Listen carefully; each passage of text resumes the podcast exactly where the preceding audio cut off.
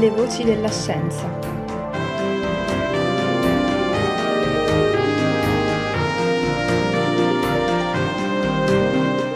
Come si possono connettere musica e scienza? In questa puntata di Le voci della scienza vogliamo abbandonare per un attimo la stretta attualità ed esplorare uno dei temi più affascinanti del sapere umano. Lo facciamo con Pier Giorgio Di Freddi, che ha insegnato logica all'Università di Torino, è stato visiting professor alla Cornell University ed è noto anche per la sua densa attività di comunicazione e divulgazione anche sul rapporto tra arte e scienza. Insieme a lui c'è anche Alice Mado Proverbio, neuroscienziata, insegna al Dipartimento eh, di Psicologia dell'Università Bicocca, eh, si occupa di neuroscienze cognitive, neuroscienze della musica e di neuroestetica. L'intreccio tra musica e altre discipline scientifiche è molto ricco e soprattutto molto antico, se pensiamo che può risalire addirittura a Pitagora. A partire da Pitagora si è capito che eh, gli intervalli musicali che corrispondono ovviamente a, a, a, ciò che succede sugli strumenti che vengono suonati, per esempio se si suonano strumenti a corda, eh, corrispondono ai, ai, rapporti fra le lunghezze delle corde, nel, nel, senso che se uno prende una corda e la pizzica, una corda di violino, di chitarra, eccetera, eh, o di pianoforte, no? Eh, e la pizzica eh, sente un suono, se dimezza la eh, lunghezza di questa corda sente lo stesso suono, però un'ottava superiore. Eh, se invece di dimezzarla la divide in tre parti, poi ne prende due terzi o tre mezzi, a seconda di dove si va e in, in che direzione, eh, si ottiene una quinta. Se si divide in quattro e si prendono quattro terzi, si ottiene una quarta. Queste sono scoperte che eh, poiché coinvolgono soltanto dei numeri interi e i loro rapporti, numeri razionali, eh, eh, si potevano fare fin dall'antichità e furono fatte nell'antichità. Li fece, se non Pitagora, però eh, perlomeno la cosiddetta scuola pitagorica. Poi però eh, rimangono le altre note della scala musicale, per esempio della scala eptatonica, eh, le sette note, oppure se uno vuole addirittura le dodici note della scala dodecafonica. Quindi questa è andata bene eh, per, per, un paio di millenni addirittura, fino verso il 1500, quando poi eh, c'era un problema per esempio con la terza, cioè col rapporto che c'è fra Do e Mi, che la terza in realtà eh, veniva un numero un po' complicato, 81 64esimi.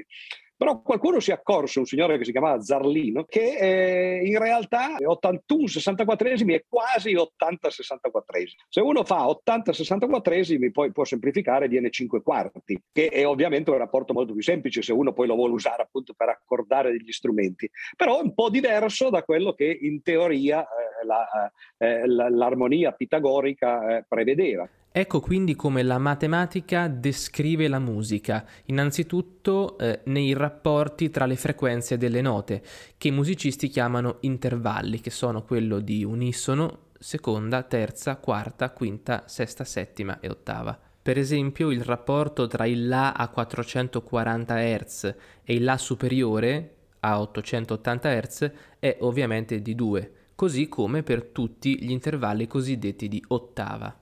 C'è anche un altro errore più complicato che è dovuto al fatto che eh, se uno eh, procede in avanti facendo sette ottave, più o meno sette ottave corrispondono a 12 quinte, più o meno c'è una piccolissima differenza, che infatti si chiamava comma, una virgola, no? il comma pitagorico, che eh, anche lì, se uno lo sente, eh, naturalmente gli dà fastidio. Quindi bisogna togliere questo comma cercare di evitarlo. Si sono cercati modi eh, di, di, diversissimi. Per esempio, la, la, famosa opera di Bach che si chiama il clavicembalo ben temperato. E, e il problema della temperatura degli, degli, strumenti, il temperare gli strumenti, era proprio dovuto a questo, cioè soprattutto gli strumenti come eh, il pianoforte pianoforte o il clavicembalo, eccetera, eh, che avevano delle accordature fisse, i violinisti possono giocare con le dita, mentre invece gli strumenti che sono accordati una volta per tutti finché non, non si cambia l'accordatura e, e, lì bisognava in qualche modo evitarlo questo comma. La soluzione ottimale è quella di distribuirlo in, in parti uguali su, su, tutte le note, dividerlo per 12 e, e questo fa sì che eh, si abbia una, però un, un problema con i numeri, cioè l'aveva già trovato un signore, un pitagorico che si chiamava Archita di Taranto, cioè che se uno vuol dividere l'ottava in 12 parti uguali, eh, basta che faccia la radice dodicesima di 2 eh, due sarebbe il, il rapporto 1 a 2 che c'è appunto nel, nell'ottava, tutte le note sono uguali, il problema è che tutte le differenze fra le tonalità spariscono. Si arriva quindi a costruire la scala. Oggi tutti noi la conosciamo e con questa scala Bach appunto ha scritto il clavicembalo ben temperato in cui si può ascoltare che con la nuova accordatura è possibile scrivere in qualsiasi tonalità senza avvertire i fastidi tipici eh, delle accordature antiche al cambio di tonalità.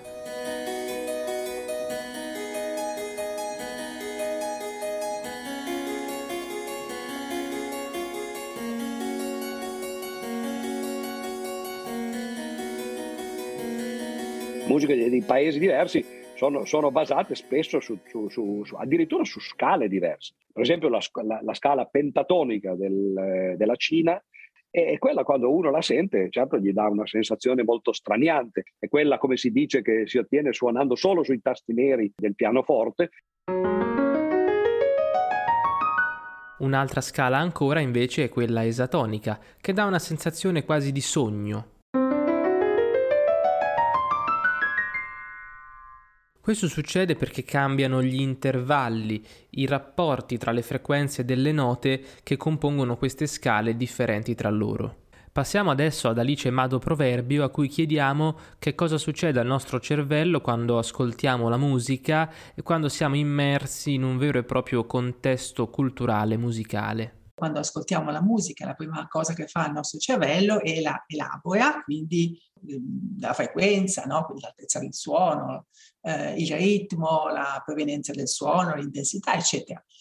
Queste, tutti questi mm, parametri vengono elaborati in vari stadi, quindi prima a livello dell'orecchio interno, quindi dalla coclea, poi a livello del tronco dell'encefalo, talamo e corteccia uditiva. E oltre all'aspetto diciamo più acustico c'è anche ovviamente un aspetto legato alla educazione musicale, alla cultura, alla familiarità, all'esposizione a uno specifico materiale, perché eh, la corteccia rispetto alla via diciamo più sensoriale che analizza solo i parametri fisici aggiunge, quindi mescola la, la codifica del suono a fattori come appunto le conoscenze pregresse, ecco che quindi il cervello del musicista eh, risponde in modo eh, diverso perché effettua un'analisi diciamo più esperta.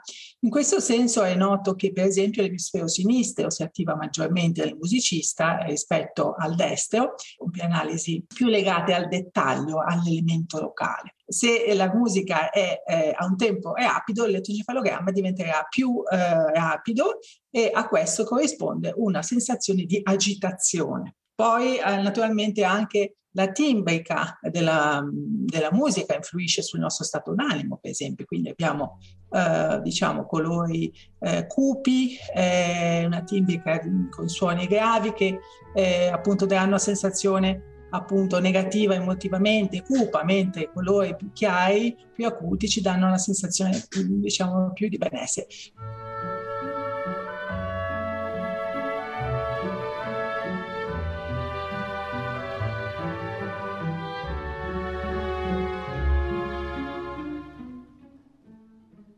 Queste reazioni del cervello invece cambiano a seconda di quanto ci piaccia o meno una musica? Cambia anche l'aspetto neuroormonale quando noi ascoltiamo la musica. Per esempio, se una musica ci piace, si attiverà nel mio cervello una struttura che è alla base della ricompensa, cioè io avrò una sensazione di piacere, si attiverà il, il centro del piacere che è il nucleo accumbens, si attiverà un sistema dopaminergico nicostriatale che è alla base della sensazione appunto di soddisfazione, di piacevolezza associato proprio all'ascolto di una musica che mi piace, a prescindere adesso dallo stile, no? perché ovviamente, eh, come è noto, la, diciamo, il gusto estetico è molto eh, diverso da persona a persona. Quindi il fatto che l'apprezzamento di un brano o viceversa il non apprezzamento attiva regioni cerebrali molto diverse. Poi una musica toccante, struggente, invece, quindi diciamo una musica triste, che è quella diciamo anche un po' preferita, no? la, la, musica me- neomelodica, no? triste, un po' preferita da un certo tipo di, di pubblico, il pubblico cosiddetto generale, no? va a stimolare le regioni del cervello deputate all'empatia. produco prolattina, la prolattina è un neuroormone che è associato alle situazioni empatiche, ma soprattutto eh, consente di affrontare le situazioni negative. E poi si producono oppioidi, anche questo ha una funzione consolatoria, una funzione anche anestetica, quindi può essere l'ascolto della musica funziona molto bene anche nei pazienti, ha un valore proprio, un effetto anal- analgesico. Strangers in the night, exchanging glances, wandering in the night. What were the chances we'd be sharing love before the night was through? Ecco, molto spesso si sente dire che per fare musica bisogna avere talento, bisogna nascere musicisti in un certo senso, ma questo è vero oppure quello che abbiamo detto finora un po' smentisce o alleggerisce questa convinzione abbastanza diffusa? Ecco, sicuramente l'ambiente ha una notevolissima importanza in questo senso, cioè ciò che si crede che contribuisca alla predisposizione musicale in realtà influisce ben poco, cioè la capacità di elaborare i suoni, o, la capacità motoria. In realtà non si, non si, nasce geni per la capacità di muovere le dita, non si nasce geni per la finezza eh, della, diciamo, della, capacità uditiva. È stato invece evidenziato che persone che eccellono, eh, grandi interpreti, eh, grandi solisti, eccetera, eh, hanno delle caratteristiche di personalità invece che eh, anche queste possono essere spiegate dal punto di vista genetico, che sono per esempio la capacità di affrontare le avversità, quindi la, la resilienza, la fortissima determinazione, eh, anche dei teatri diciamo ossessivi, cioè la capacità di concentrarsi ossessivamente sulla, sulla, sulla propria motivazione, no? quindi affrontando anche delle difficoltà notevoli no? Sul, lungo la propria carriera. L'interesse per le situazioni nuove, quindi la curiosità e, e la resilienza sembrano essere paradossalmente le, diciamo, le variabili che spiegano maggiormente il successo del musicista piuttosto che eh, la finezza dell'orecchio o dell'orecchio assoluto o la capacità motoria che invece sono delle abilità che si sviluppano con l'esercizio. Quindi chiunque che vive in un ambiente naturalmente dove sono presenti gli stimoli, quindi che per esempio ha la possibilità di ascoltare la musica oppure ha la possibilità di suonare uno strumento musicale. Naturalmente se eh, gli viene data la possibilità di suonare da, da molto piccolo, quindi molto precocemente, la sua probabilità di diventare un grande musicista aumenta notevolmente perché è ovvio che il cervello è molto più plastico nei primi anni di età, ma è un fatto puramente legato alla possibilità effettiva quindi di suonare, di ascoltare, di vivere in un ambiente soprattutto dove la musica è considerata un valore, perché se uno vive in un ambiente dove la musica è considerata qualcosa di superfluo è ovvio che, che non avrà molto, eh, molte possibilità no? di, di, sviluppare eh, quella sua motivazione. Quindi diciamo che non si nasce assolutamente musicisti e assolutamente attitudine non è eh, qualcosa di determinato geneticamente in senso, come, come si crede, no? l'avere o meno l'orecchio, l'orecchio si sviluppa anche nelle persone cosiddette con orecchio assoluto, quindi che hanno la capacità di identificare l'altezza di un suono in assenza di punti di riferimento. In realtà anche queste persone hanno eh, necessariamente effettuato un esercizio molto intenso e precoce fin da piccoli, quindi hanno ascoltato migliaia e migliaia di suoni a cui sono stati in grado di abbinare dei fonemi, che è il nome della nota, e quindi hanno potuto sviluppare nel loro cervello questa capacità.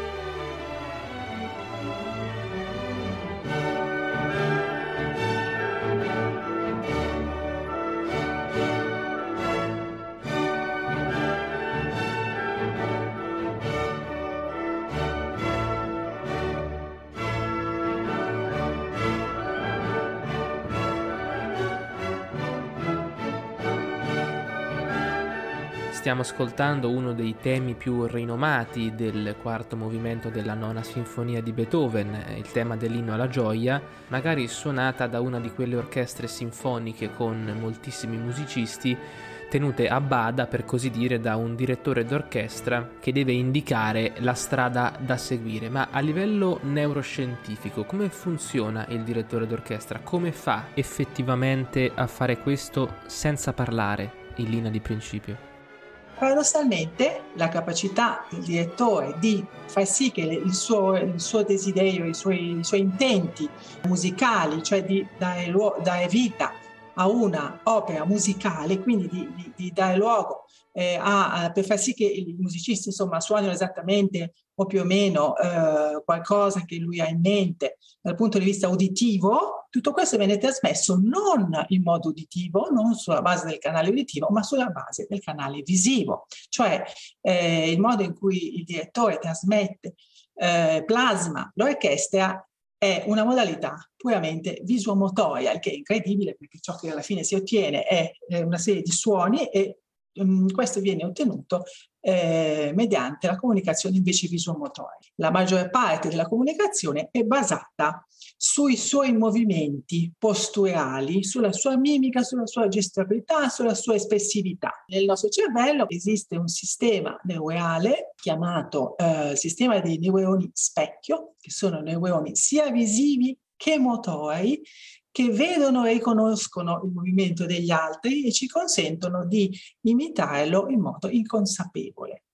Quindi, utilizzando una grande quantità e tipologia di gesti, che adesso qua non stiamo a diciamo, classificare, ma sono gesti che riguardano sia i movimenti della mano, sia i movimenti delle braccia, sia i movimenti delle, sia facciale sia la postura, il direttore di trasmettere informazioni naturalmente sul tempo, quindi dà via al movimento, scandisce, trasmettendo modificazioni eh, anche del tempo durante la stessa esecuzione musicale, ma anche e soprattutto la qualità del suono, l'articolazione, con gesti che possono essere anche metaforici, con gesti che possono essere iconici, simbolici, deitici, una grande quantità di, eh, di modi di utilizzare le mani le braccia per indicare voglio il suono più filigrano filiforme, voglio il suono più corposo, adesso il suono diminuisce, adesso il suono aumenta e così via. E tutto questo viene riconosciuto in modo inconsapevole dal cervello del, dell'orchestrale, diciamo, circa 500 millisecondi dopo che il gesto è stato prodotto. Quindi, tenendo conto che questa, di questo ritardo di mezzo secondo e del fatto che il movimento che l'orchestrale andrà a compiere richiede eh, circa 400 millisecondi per essere programmato, c'è un ritardo di circa 700-800 millisecondi tra il momento in cui il direttore produce il suo gesto e il momento in cui potrà l'esecutore metterlo in atto. Quindi ovviamente il direttore tiene conto di questo e tipicamente anticipa di quasi un secondo il, il gesto perché sennò non ci sarebbe la contemporaneità. Anche gli orchestrali l'uno con l'altro ovviamente comunicano visivamente, quindi sono in grado di sincronizzare i loro movimenti osservando i gesti degli altri anche questo si basa sul sistema del neurone specchio. C'è un altro argomento interessante dal punto di vista eh, fisico-acustico, e cioè che ogni suono è composto in realtà dalla somma, dalla sovrapposizione di più suoni puri, eh, detti armonici o armoniche. Il modo in cui si vanno a sovrapporre questi suoni puri e questi armonici, la loro frequenza, la loro ampiezza, determina poi quello che è il timbro del suono che noi andiamo ad ascoltare. Quindi quello che poi il nostro cervello riesce a fare è decodificare il timbro di strumenti, voci diverse, anche se stanno suonando la stessa nota. Se uno volesse descrivere attraverso una funzione matematica un suono, per esempio emesso da una, da una voce umana o da un qualunque strumento naturale, eh, si accorgerebbe che la cosa è complicata. Però nell'Ottocento ci fu un signore che si chiamava Fourier, che aveva altri interessi agli inizi, lui studiava il calore, la propagazione del calore, però eh, scoprì quelle che si chiamano le serie di Fourier, cioè lui scoprì che in realtà qualunque funzione, in particolare queste funzioni complicate che descrivono i suoni naturali eh, della voce umana o degli strumenti musicali, eh, qualunque funzione si può eh, scomporre purtroppo in una infinità di funzioni semplici, quelle onde no? Eh, molto regolari, ciascuna delle quali è descritta appunto da una funzione seno o coseno e che corrispondono a quello che in musica sono i diapason. Se uno fa eh, suonare un diapason ottiene un suono puro senza sbavature o senza armonici, eh, come li, li chiamerebbero i musicisti.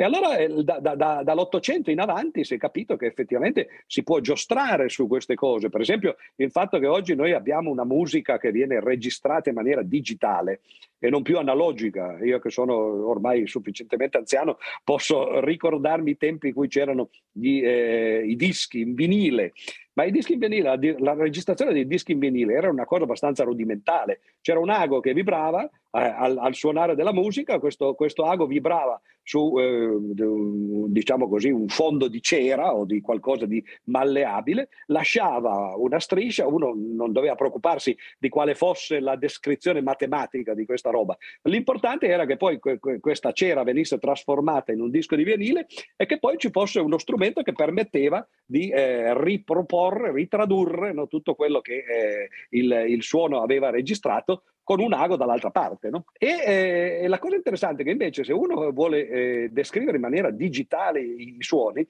e come dice la parola, digitale deve usare i numeri. E allora una sinusoide è facile descriverla con tre numeri perché la sinusoide ha tre parametri, dipende dalla lunghezza, la cosiddetta lunghezza d'onda, dipende dall'ampiezza, poi bisogna dire quando partire, cioè quella che si chiama la fase. No? Quindi se si vogliono descrivere altri suoni basta aggiungere sinusoidi il problema è che come ho detto eh, ce ne vogliono infinite per riprodurre, per riprodurre esattamente un suono naturale. Però se uno ne mette un certo numero sufficiente e, allora in realtà riesce eh, ad approssimarlo sul tema degli armonici delle note si lega poi un altro tema importante che è quello della consonanza e della dissonanza. Infatti, quando vengono emessi dei suoni che hanno molti armonici in comune, il suono risultante sarà consonante, cioè ci sembrerà piacevole all'ascolto. Quando invece vengono riprodotti insieme dei suoni che hanno pochi armonici in comune, il suono risultante sarà appunto dissonante, ci sarà quasi una sensazione di stridore. Ovviamente esistono più gradi di consonanza e dissonanza. Ascoltiamo adesso tre accordi che sono consonanti.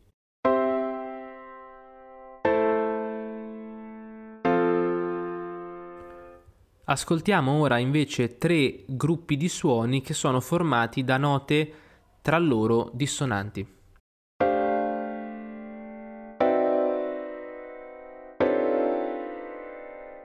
Il susseguirsi di accordi, di armonie tra loro dissonanti e consonanti fa parte del normale discorso musicale. Ma come fa il nostro cervello ad accorgersi che un accordo, degli accordi o comunque un insieme di suoni è consonante oppure dissonante? Il motivo per cui due suoni sono dissonanti appunto eh, è la, il rapporto di frequenza. No? Se sono troppo simili in frequenza, esempio immaginiamo 440 e 444 Hz, quindi al di sotto del, del semitono cosa succede?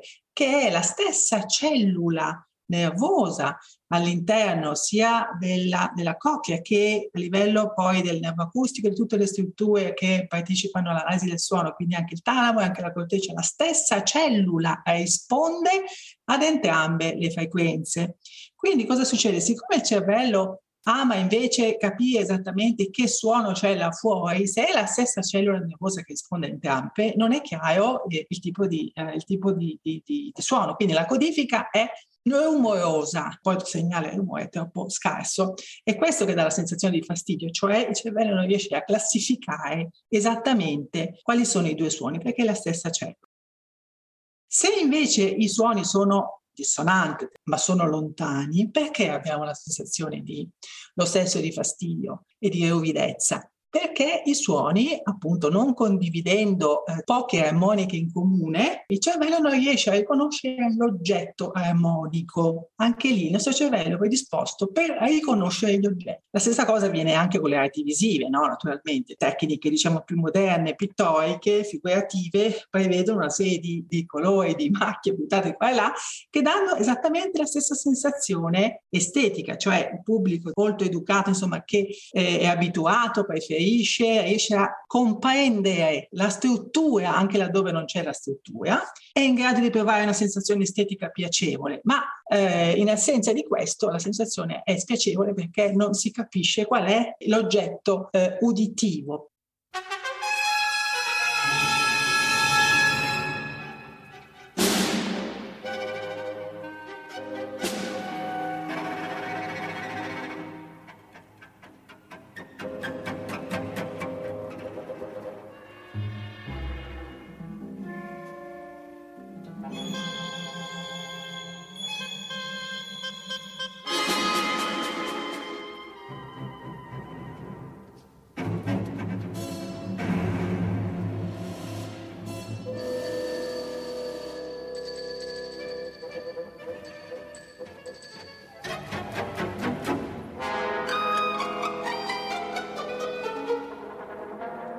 Not remember everything. I must have been unconscious most of the time.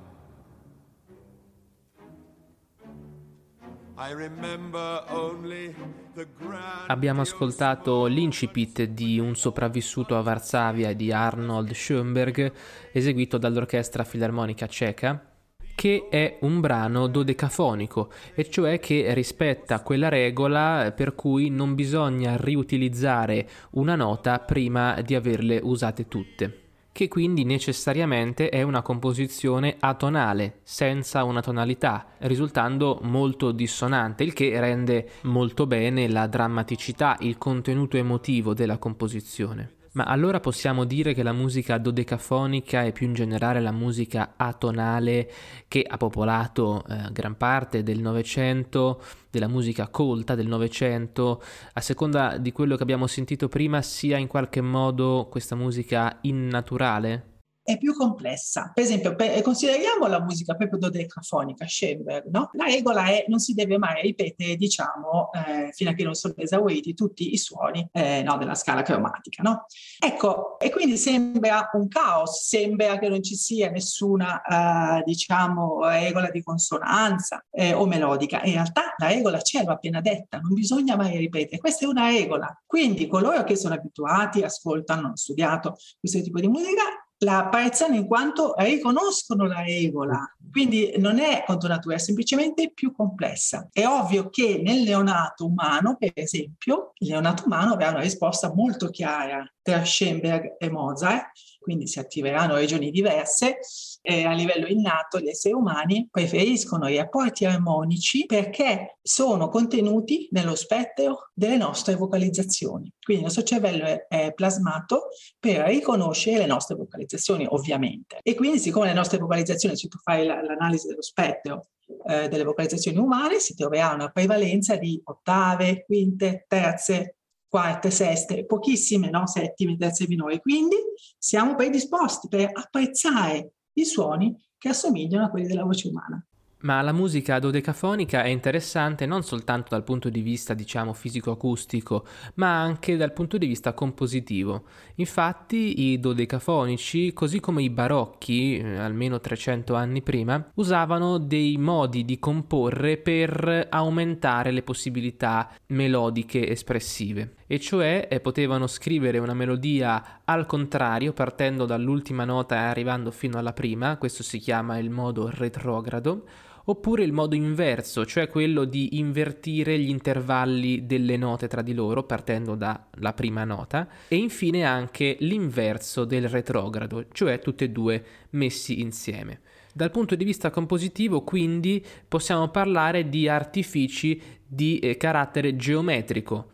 Infatti, i quattro modi che abbiamo visto sono simmetrici tra di loro. La geometria uno potrebbe immaginare che c'entra poco no, con la musica, invece la cosa straordinaria è che se la musica è scritta in un certo modo, uno può prendere uno spartito, lo gira sottosopra e, e continua a sentire una musica, non necessariamente la stessa, a meno che non si tratti di una composizione palindroma no, che, che va avanti e indietro nello stesso modo, però può sentire qualche cosa che funziona lo stesso, è un'altra musica.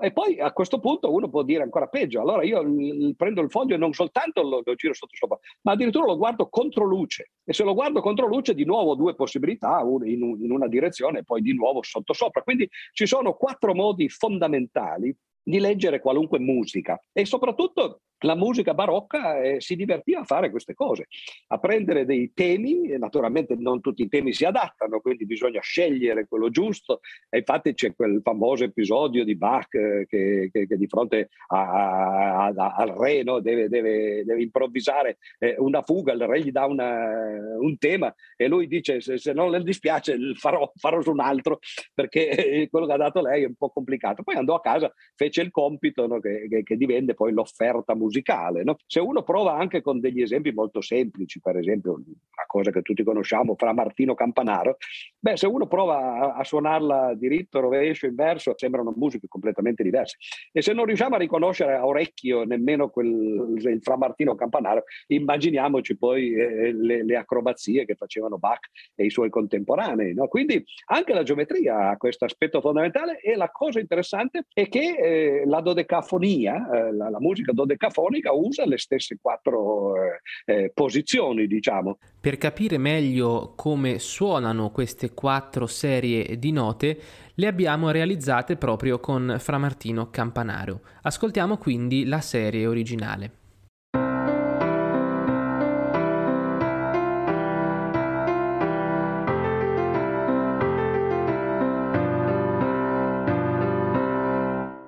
Come si può sentire non c'è solo la melodia ma anche degli accordi per rendere più gradevole la canzone, adesso invece ascoltiamo il modo retrogrado.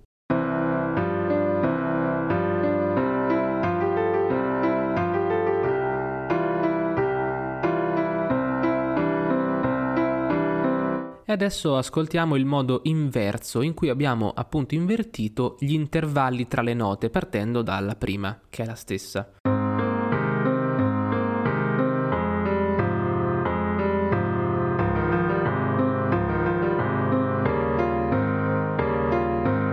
E adesso ascoltiamo l'inverso del retrogrado, cioè partiamo dall'ultima nota, andiamo al contrario e nel frattempo invertiamo gli intervalli delle note sempre con degli accordi per abbellire.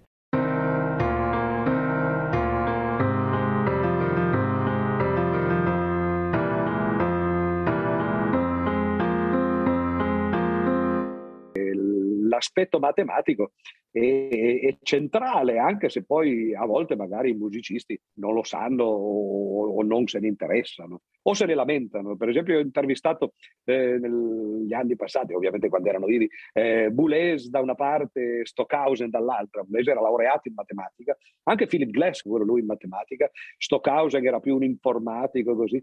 E quando ogni tanto parlando con i musicisti o con i melomani dico, eh, per esempio, appunto, Boulez era un matematico, qualcuno dice, eh, si sentiva